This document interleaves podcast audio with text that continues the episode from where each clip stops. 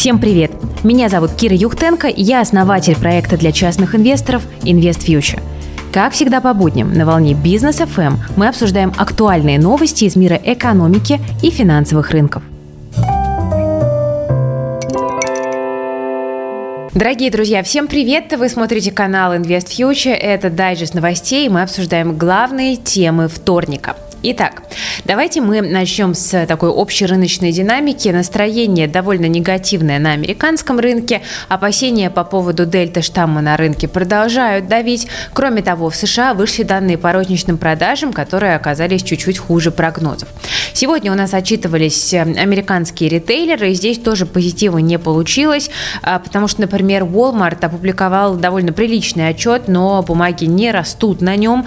Акции Home Depot тоже после отчета падают. Ну и у нас в России сегодня тоже отчитывался Озон. Все хорошо с динамикой выручки, но вот убыток по EBITDA оказался хуже прогнозов. Так и не может пока компания выбраться на положительную территорию. Так что э, наблюдаем дальше за ситуацией. Ну и, конечно, в фокусе остаются китайские бумаги. Смотрите, сегодня новая волна негатива и новый повод поговорить о перспективах рынка китайского. Э, смотрите, власти Китая снова Э, решили надавить на IT-сектор страны, и 17 августа Управление по регулированию рынка Китая представило новый проект правил, направленных на прекращение недобросовестной конкуренции в интернете. Теперь сайтам будет запрещено удалять негативные отзывы о товарах, но и также продвигать положительные и влиять на выбор покупателей при помощи алгоритмов. Не допускается применение так называемого перехвата трафика, когда компания пытается перенаправить пользователя на свой сайт или службу, пока он просматривает другой. Вот этот проект эм, После обсуждения, ну, мы понимаем, что он будет одобрен, и вступить в силу он должен с 15 сентября. И мы видим, что на этих новостях падают акции IT-гигантов, и Tencent, и Alibaba теряли по 3,5, по 2,5% сегодня.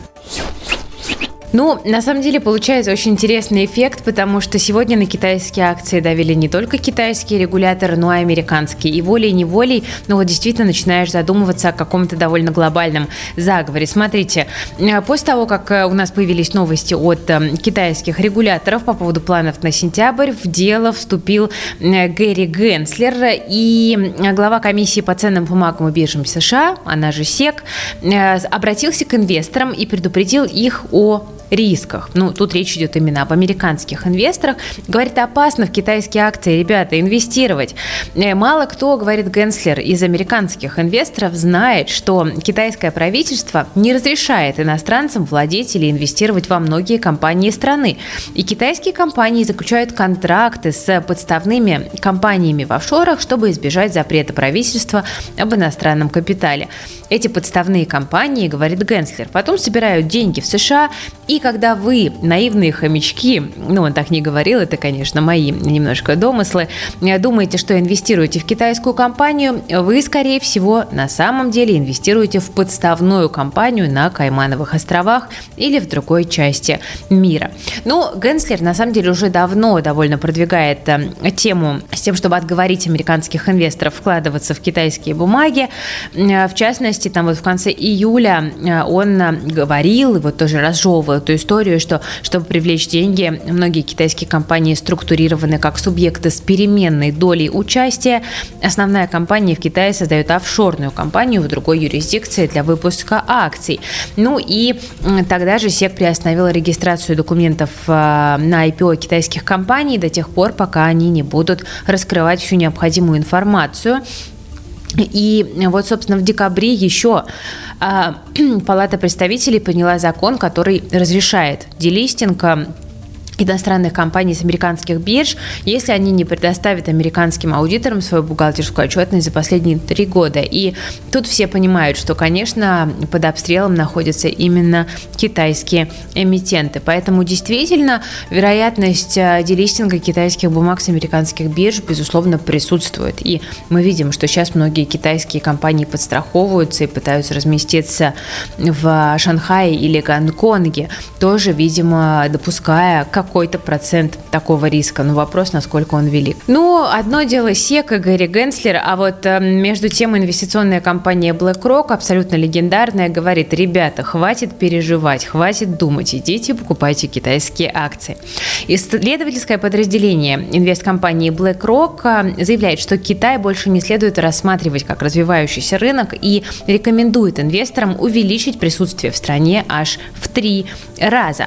И э, вот аналитический центр э, BlackRock предлагает увеличить ассигнования на китайские акции и облигации, потому что рынок капитала страны довольно сильно вырос в размерах за последние годы. Цитата. «Китай недостаточно представлен в портфелях глобальных инвесторов, но, на наш взгляд, он также недостаточно представлен в глобальных контрольных показателях. У него второй по величине рынок акций и второй по величине рынок облигаций. Его следует больше представлять в портфелях», говорит BlackRock. Ну и вот сейчас, например, в диверсифицированном индексе MSCI All World э, Китай занимает чуть больше 4% и находится на третьем месте.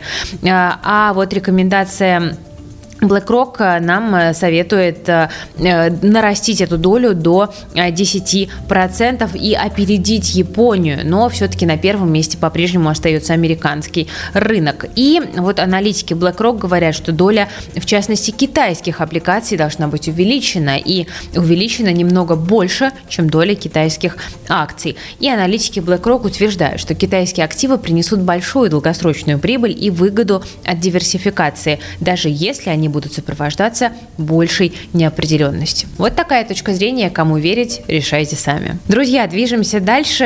Э, немножко про Уоррена Баффета. Я знаю, что все любят обсуждать его инвестиции. Тут вот за прошлый квартал мы увидели, что Berkshire Hathaway за прошлый квартал отказалась от акций компаний Biogen и Axalta Coating Systems. Ну и в целом свои позиции в фармацевтическом секторе существенно подрезала. Также фонд Баффета продал часть акций Chevron и General Motors. А, Причем интересно по поводу биогена, что, похоже, а, успели зафиксировать прибыль после того, как в июне акции взлетели до рекордного уровня на новостях о том, что одобрили препарат от болезни Альцгеймера. Потом пошла коррекция, но, видимо, Баффет выскочить успел.